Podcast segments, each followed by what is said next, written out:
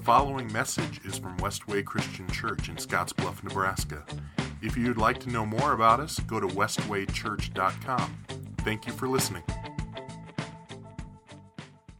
Like, do you remember being like 10, 11, 12 years old? I look around the room. For some of you, that wasn't that long ago. Sure, I remember. That was easy. For some of you, that was a little while ago, wasn't it?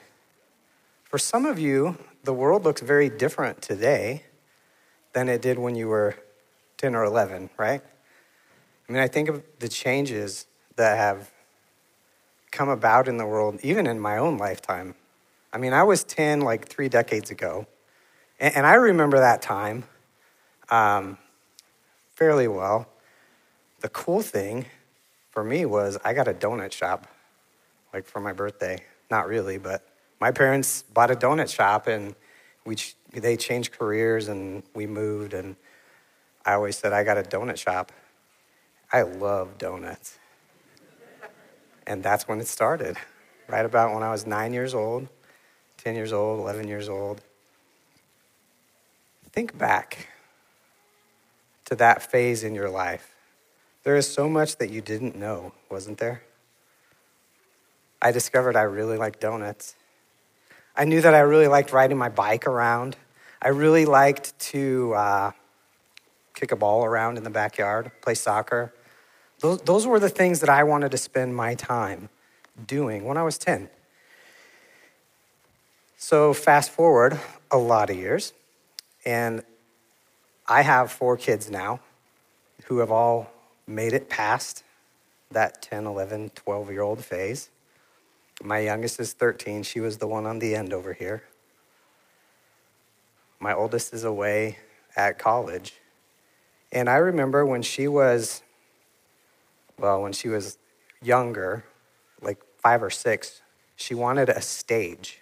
Like, what do you want for your birthday? I want a stage. I'm like, what do you mean you want a stage? Well, I want a stage.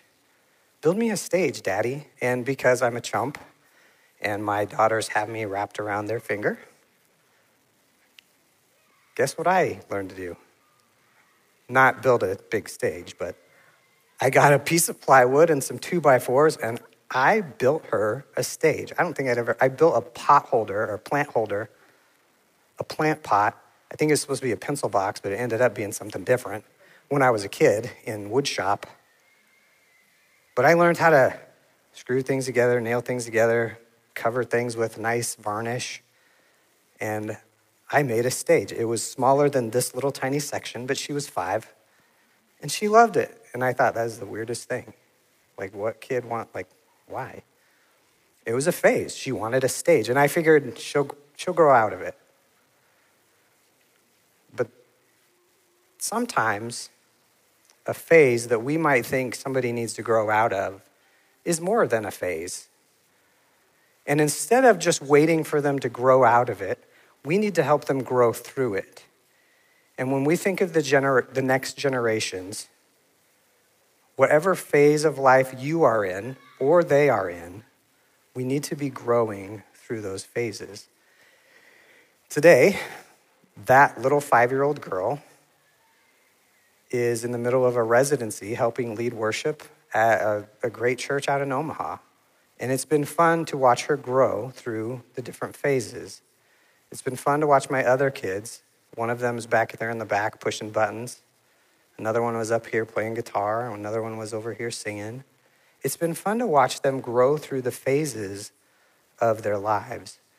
But there are some things, if you're a parent, you realize you kind of just want to grit your teeth and hold on and wait for them to get through that phase. And I want to challenge you a little bit today. Let's not just focus so much on getting through the phases as actually growing through the phases. Because the next generation is, they're really, um, they're counting on us to help them discover is this just a phase or is this a calling? Because they're trying things, they experiment in things. Uh, our oldest, when she was in fifth grade, her school was doing a talent show. And she came to me and she said, Dad, I want to sing this song for the talent show. And it was kind of a hard song to sing. And I'd ne- she'd never sung in front of people before. This would have been the first time. We'd heard, her sing like in the shower, singing around the house. She was always going. She wasn't always on the same tune as everything else or the same key as everything else. She didn't know what any of that stuff even meant, but she just loved to sing. And she wanted to sing for the talent show. And I tried really hard to talk her into doing something easier because I didn't want her to embarrass herself. I thought this is a phase that I want to help you just, just make it through. But the truth was, it wasn't just a phase. Even that early in her life, it was a calling. And I thank God that she was stubborn enough to say, No, I want to sing, and I want to sing this song for the talent show. And so we relented, and she sang the song, and she's been singing ever since. It wasn't just a phase, it was a calling. And it became a calling because we learned as parents to help her grow through it, not just grit our teeth and hope she gets out of it soon. Now, I've been talking a little bit parent wise here, but I, I don't want you to tune out if you're not a parent, okay? Or if your kids are old enough that they've passed all those hard phases, they're adults now, they're fine, they're doing great. Phew. Whether you have kids at home, whether you have kids at all, or whether you will ever have kids, I believe that God is calling you to make disciples of the next generation. I believe that because that's exactly what Jesus modeled for us when he came and made disciples. It wasn't a gather up the people around me that are just like me and I'll make disciples of them. It was whoever is going to come is going to come. In the book of Malachi, we find Israel in a particular phase where they were missing the mark greatly. Instead of, instead of following passionately after God and, and faithfully after God, it seems that they were at a low spot. They were they weren't paying attention to God at all. They were going through the motions of some religious things, but they were out of sync with Him. They found themselves in a phase where they were missing the mark. They were looking in the wrong places for God to prove His love, and they were dishonoring Him with disrespectful offerings. They were bringing the blind, the lame, and the sick as their sacrifices to Him. They were bringing offerings to God that were worth less than what God deserved. And why would God be pleased with that? He said, No, this is not acceptable. So I'm going to read through a little bit of that here in Matthew 1. I've always loved you, says the Lord. But you retort, Really? How have you loved us? And the Lord replies, This is how I showed my love for you. I loved your ancestor Jacob, but I rejected his brother Esau and devastated his hill country. I turned Esau's inheritance into a desert for jackals. Esau's descendants in Edom may say, We've been shattered, but we will rebuild the ruins. But the Lord of heaven's armies replies, They may try to rebuild, but I'll demolish them again. Their country will be known as the land of wickedness, and their people will be called the people with whom the Lord is forever angry. When you see the destruction for yourselves, you will say, Truly, the Lord's greatness reaches far beyond Israel's borders. The Lord of heaven's armies says to the priests, A son honors his father, and a servant respects his master. If I'm your father and master, where are the honor and respect that I deserve? You've shown contempt for my name, but you ask, How have we ever shown contempt for your name? You've shown contempt by offering defiled sacrifices at my altar. Then you ask, How have we defiled the sacrifices? You defile them by saying the altar of the Lord deserves no respect. When you give blind animals as sacrifices, isn't that wrong? And isn't it wrong to offer animals that are crippled and diseased? Try giving gifts like that to your governor and see how pleased he is. Go ahead, beg God to be merciful to you. But when you bring that kind of offering, why should he show you any favor at all? asked the Lord of heaven's armies. How I wish one of you would shut the temple doors so that these worthless sacrifices could not be offered. I'm not pleased with you, and I will not accept your offerings. But my name is honored by people of other nations from morning till night. All around the world, they offer sweet incense and pure offerings in honor of my name. For my name is great among the nations, says the Lord of heaven's armies. What a contrast is drawn for us here. The nation that was chosen by God was rejecting him, while the nations around them were showing, showing greater reverence and honor to God, even though they didn't have the covenant. We need to understand that. Israel, as a nation, was brought into this covenant relationship with God. The very reason they were making sacrifices and bringing offerings to God was because of that covenant. It was a covenant that he meant for life and peace, Malachi tells us in a couple minutes. And yet, they had rejected the life and peace that God was offering them. They were settling for less than what he intended, and they were giving him less than he deserved.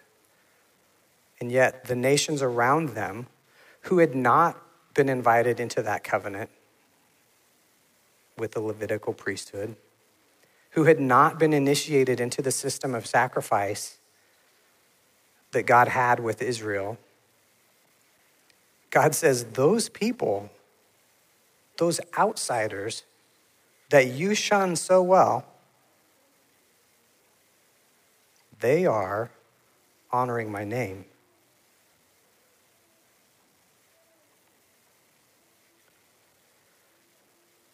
In our culture today, we, we see all kinds of news about how terrible things are getting. And, and I mean, there's the, the current flare up issues. But I mean, just in general, we hear about how kids these days don't care about this and they don't do this and they don't want that. They just don't. Why can't they get with the program? Um, I'm here to tell you what you just saw up here with these kids, those kids leading us, that's not an anomaly. Like Michaela mentioned, they do that every week. Um, and they don't just do that in leading songs. Those kids lead worship with their lives in the way that they run in cross country and the way that they play football and the way that they do their homework, the way that they just live in class and out of class, in this building and out of this building. They lead worship. They don't always do it the way that me or my parents or my grandparents might do it. But they are concerned with giving God the best that they can. And there are so many like them in their generation. As a body, I love the way we have built an environment that allows them to engage, not just at the side doing their own thing, but lets them engage as a part of the body. Because without their connections to all of us, they're going to have a really hard time maintaining that right relationship with God and maintaining that walk with Christ. So I just want to encourage you continue to do everything you can, not just to pat them on the back and encourage them, but to come alongside them and worship with them and serve with them and reach out to the world with them. Because what they are in right now is not just a phase, it's a calling. And I love seeing them discover their calling and then seeing others of you help them flesh that out. Israel's problem was that they were missing a clear view of God. And there are many in, um, in younger generations today that also are missing a clear view of God. They don't see who He really is. And so, really, what they've done is they've rejected a God that they don't know. Many of the things that us older generations complain about the younger generations as far as their outlook on life stem from the fact that they have rejected a God who is not really God. They've rejected a religious system that is not really discipleship, that is not really relationship with Jesus. And so they end up like Israel, giving a lesser sacrifice to an unworthy counterfeit. There's a researcher named Christian Smith that describes the current sort of overwhelming philosophy, uh, even among a lot of Christian youth, as a moralistic, therapeutic deism.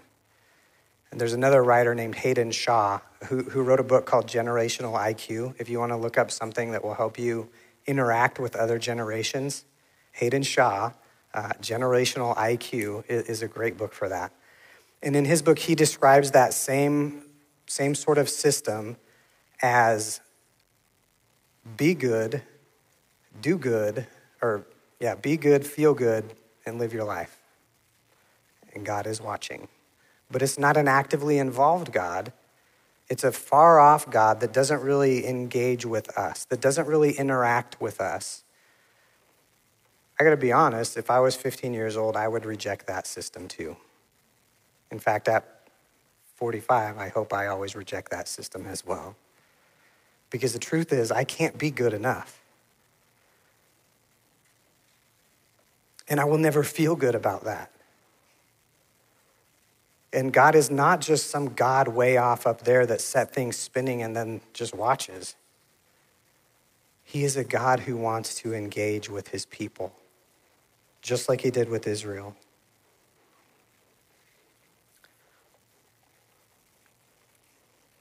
That line in verse 10 always kills me. I wish someone would just shut the temple doors. Because there are people that worry that, that the church is dying. The younger generations are just walking away in droves. Let me put something to rest for you for a minute. There are many in the younger generations who, who have not chosen to be disciples of Jesus. And there are many in younger generations that will continue to choose to not engage in church. But if we will help them grow by giving them a clearer picture of who God is, that is reversible. And while there are many who are staying away from church, there are also many who are discovering church doesn't always have to look like this, what we're doing here today. If there's anything that we've been able to figure out in the last six months, it should be that. We can do things differently. There is a, a power in gathering together in big groups, but there's an intimacy to gathering together in smaller groups that is every bit as powerful. It's just a, a different focus.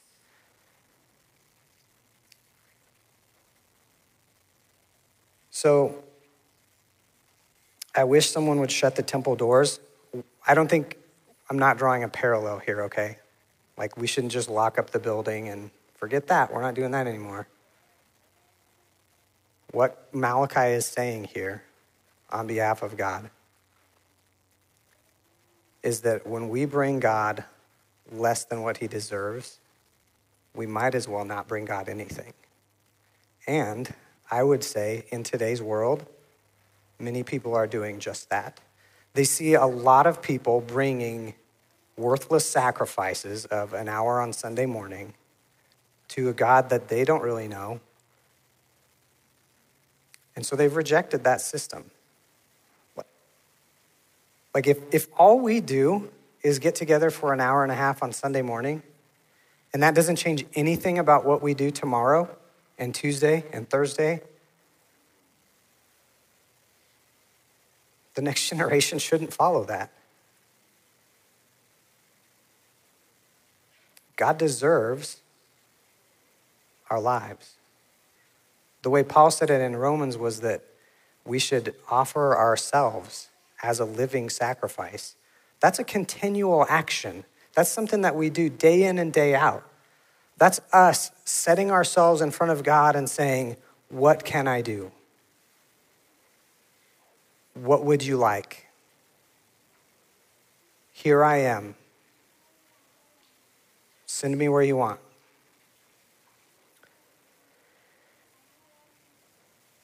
But you say, it's too hard to serve the Lord. This is in verse 13. It's too hard to serve the Lord, and you turn up your noses at my commands, says the Lord of heaven's armies. Think of it animals that are stolen. Could you imagine that?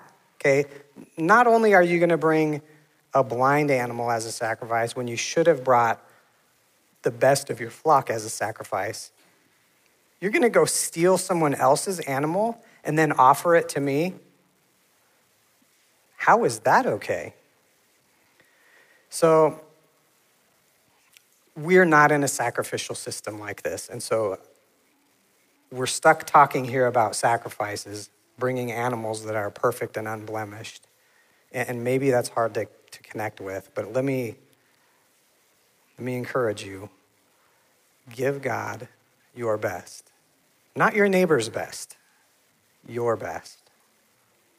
Maybe you see these kids up here singing, giving God what they have to give, and you think, I can't ever do that. I'm never going to sing on a stage.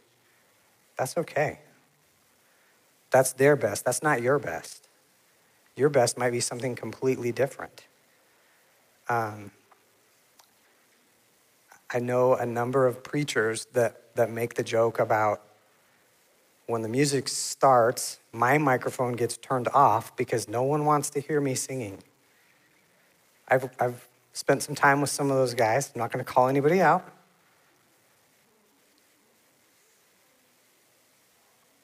Because this is getting recorded, so.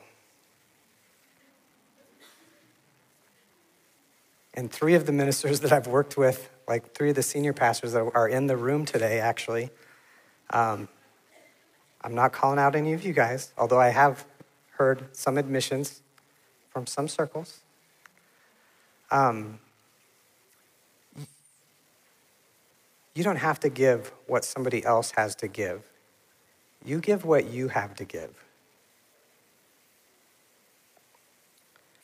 In chapter 2, God is going to offer up a clearer picture of who he is with, with a warning.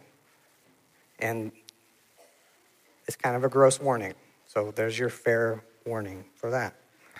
Listen, you priests, this command is for you.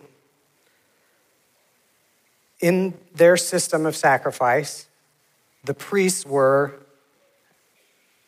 in charge of either accepting or rejecting the sacrifices that the people were bringing. And so, if the people were bringing an insufficient sacrifice, it was the priest's job, in part. I mean, they did way more than just this, but their responsibility was to acknowledge that is not the sacrifice that God deserves. And yet, the priests were not doing that. They were doing exactly the opposite. Hey, let me help you cut corners so that I can gain even more. Listen to me and make up your minds to honor my name, says the Lord of heaven's armies, or I will bring a terrible curse against you. I will curse even the blessings you receive. Indeed, I've already cursed them because you've not taken my warning to heart. I will punish your descendants and splatter your faces with the manure from your festival sacrifices, and I will throw you on the manure pile. That's gross. God takes this stuff seriously. He said, Then at least you will know it was I who sent you this warning, so that my covenant with the Levites can continue, says the Lord of heaven's armies. The purpose of my covenant with the Levites was to bring life and peace, and that is what I gave them. This required reverence from them, and they greatly revered me and stood in awe of my name.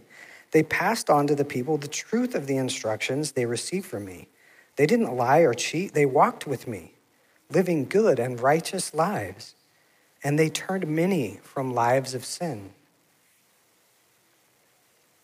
Again, there's a contrast between what the priests are doing and what the Levites had been called to do in the beginning of this covenant and had done faithfully. And the, the consequences were pretty dire. The words of a priest's lip should preserve knowledge of God, and people should go to him for instructions, for the priest is the messenger of the Lord of heaven's armies. But you, priests, have left God's paths. Your instructions have caused many to stumble into sin. You've corrupted the covenant I made with the Levites. So I have made you despised and humiliated in the eyes of all the people. For you have not obeyed me, but have shown favoritism in the way you carry out my instructions. See, the purpose of this covenant that God made with Levi and with the people of Israel was to bring life and peace, not only for the people of Israel, but for all the nations of the world. That was the promise God made even back to Abraham I will make you a great nation, and through that nation, I will bless all the nations. We see that fulfilled in Jesus and what he has done. They were still waiting for that fulfillment. But in the meantime, there was a right relationship that they could live in with God, but they weren't. Instead of passing on the truth, they had left God's paths. They had chosen to lie and cheat the way exactly they were called to not. Instead of living in a right relationship with God, they had corrupted the covenant, covenant with their own favoritism. And so, because of, because of that, instead of turning many from lives of sin, they led people right into the life of sin that they should have been avoiding. Are we not all children of the same Father? This is in, in chapter 2, verse 10. Are we not all created by the same God? Then why do we betray each other? violating the covenant of our ancestors. Judah has been unfaithful, and a detestable thing has been done in Israel and in Jerusalem. The men of Judah have defiled the Lord's beloved sanctuary by marrying women who worship idols. May the Lord cut off from the nation of Israel every last man who has done this and yet brings an offering to the Lord of heaven's armies. Israel had been called to be set apart. But by this time in history, they had done almost as much as they could do to just assimilate and blend in to the rest of the cultures around them. I wonder if, if we flirt a little bit too much with that same tendency. How different does your daily life look from that of your neighbors that are not here today or a part of any other church? Does your life look different than the lives of the people that you work with who do not believe that Jesus is who he says he is? There should be differences. There should be a hope about us that causes them to ask questions. And Peter said that we should always be ready to give an answer for the hope that we have when we are asked. Sometimes we think of evangelism and we, we think of, you know, the guy on the corner with a bullhorn shouting that the end is near. We think of the, the people knocking on doors and asking, Do you know where you're going to go when you die? And we think that is evangelism.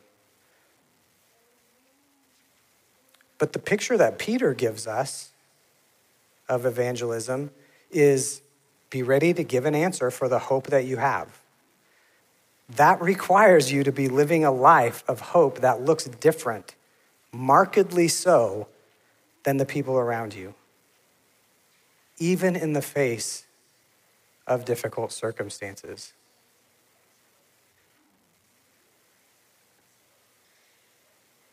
It is, it is so telling when we as Christians face the same difficulties that everyone else around us faces, and yet we walk through them so differently. It's because of the hope. What's the worst that could happen? The worst that could happen if you are in Christ is you get to go home earlier than the rest of us. And while we mourn the loss, we don't mourn without hope. Because we know that what we see here on this earth is not all that there is. And when we live with hope, we let the next generations see God more clearly. And guys, let me let me be really really clear. The next generations need so badly to see hope. Because the philosophies of life that the world is offering them the ways of living that they are trying are so empty. The ways that they're being taught to handle their problems and the level of anxiety and stress that is now just an everyday thing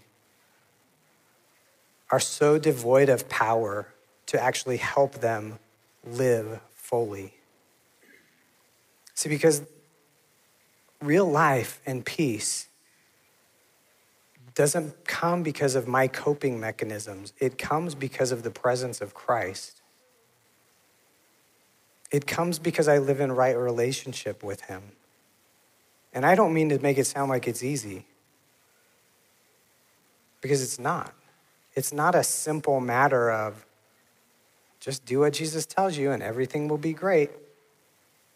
And that's not what Malachi was saying either part of the problem that the people had here is they had listened to the prophets like Hezekiah when they were coming out of captivity in Babylon and him talking about how great things were going to be and the restoration that God was going to bring out and the temple would be rebuilt and the nation would be reestablished. And that sounds awesome.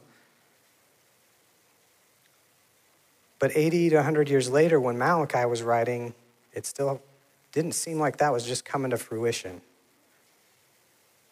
The temple was rebuilt, but just didn't seem like God was there the way that he used to be, or at least the way they heard their grandparents talk about. And I don't mean to imply that we need to give into some good old days type of thinking, because the truth is, as good as we remember it, it wasn't as good as we remember it. Right?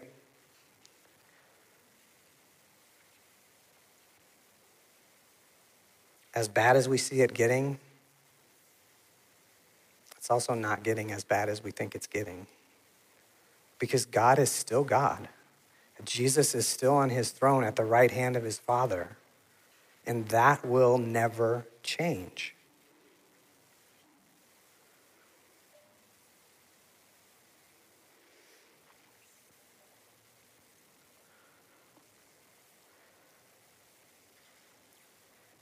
Judah, with their unfaithfulness,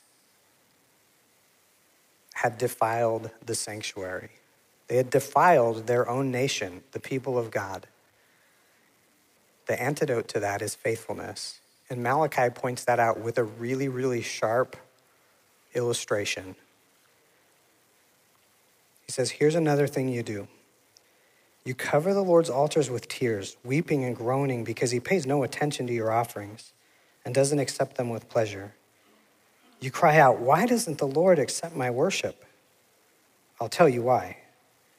It's because the Lord witnessed the vows you and your wife made when you were young. but you've been unfaithful to her, though she remained your faithful partner, the wife of your marriage vows. Didn't the Lord make you one with your wife?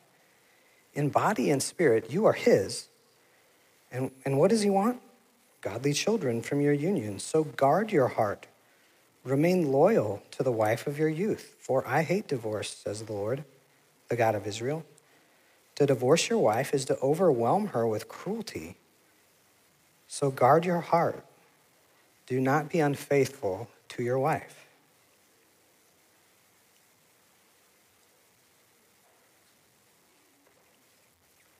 So, not only were they marrying women who were leading them to worship other gods, they were also not being faithful to the wives to whom God had united them.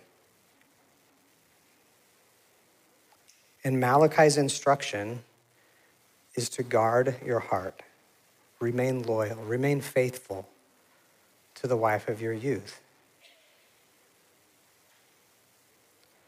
That's not to say that if divorce has happened in your family, that you're doomed forever to be a displeasing person to God. Because of what Christ has done, there is restitution that he makes. Because of the blood of Christ, there's forgiveness for all kinds of wrong that has happened to us and all kinds of wrong that we have inflicted on others. And I don't want to throw out this divorce piece as a baseball bat that I'm going to use to beat on you because that's not what God intended. What God intended is for us to live in faithful union with each other as a reflection of His loyalty to us and our loyalty to Him. And His loyalty will never fade, His faithfulness will never waver. But ours does. And Israel's did. And so, God made another way. Malachi closes this chapter by saying that you have wearied the Lord with your words. How have we wearied him, you ask? You have wearied him by saying that all who do evil are good in the Lord's sight. And he is pleased with them. You have wearied him by asking, Where is the God of justice? It's easy to look at the physical blessings of life and think, God is pleased with those people. They're healthy, they're wealthy, things are going great for them. It seems like everything they do turns out right. God must be pleased. And then we look at the struggles in our own lives and we think, what am I doing wrong? I must have done something wrong. Where is the God of justice? Because we can't figure out where did I go so wrong? I'm not so bad. I'm a good person. I treat people right. I care about other people. Why can't things go better for me? and we begin to feel sorry for ourselves. That's, that's what Israel was doing here. And that was wearying God. Instead, let us please Him with faithful integrity in every relationship, in every interaction with Him and with others around us. Because to give the next generations the best opportunity that they can have to experience God's love and His hope, the best opportunity we can give them to enter into a life that is fully lived in right relationship with God, we have to give them a clearer picture of who God is. And maybe that can start with responding to his love with faithful lives of integrity. And I think in that way, we can stop just gritting our teeth and hoping they're going to get through the phase, and we can actually help them grow through every phase.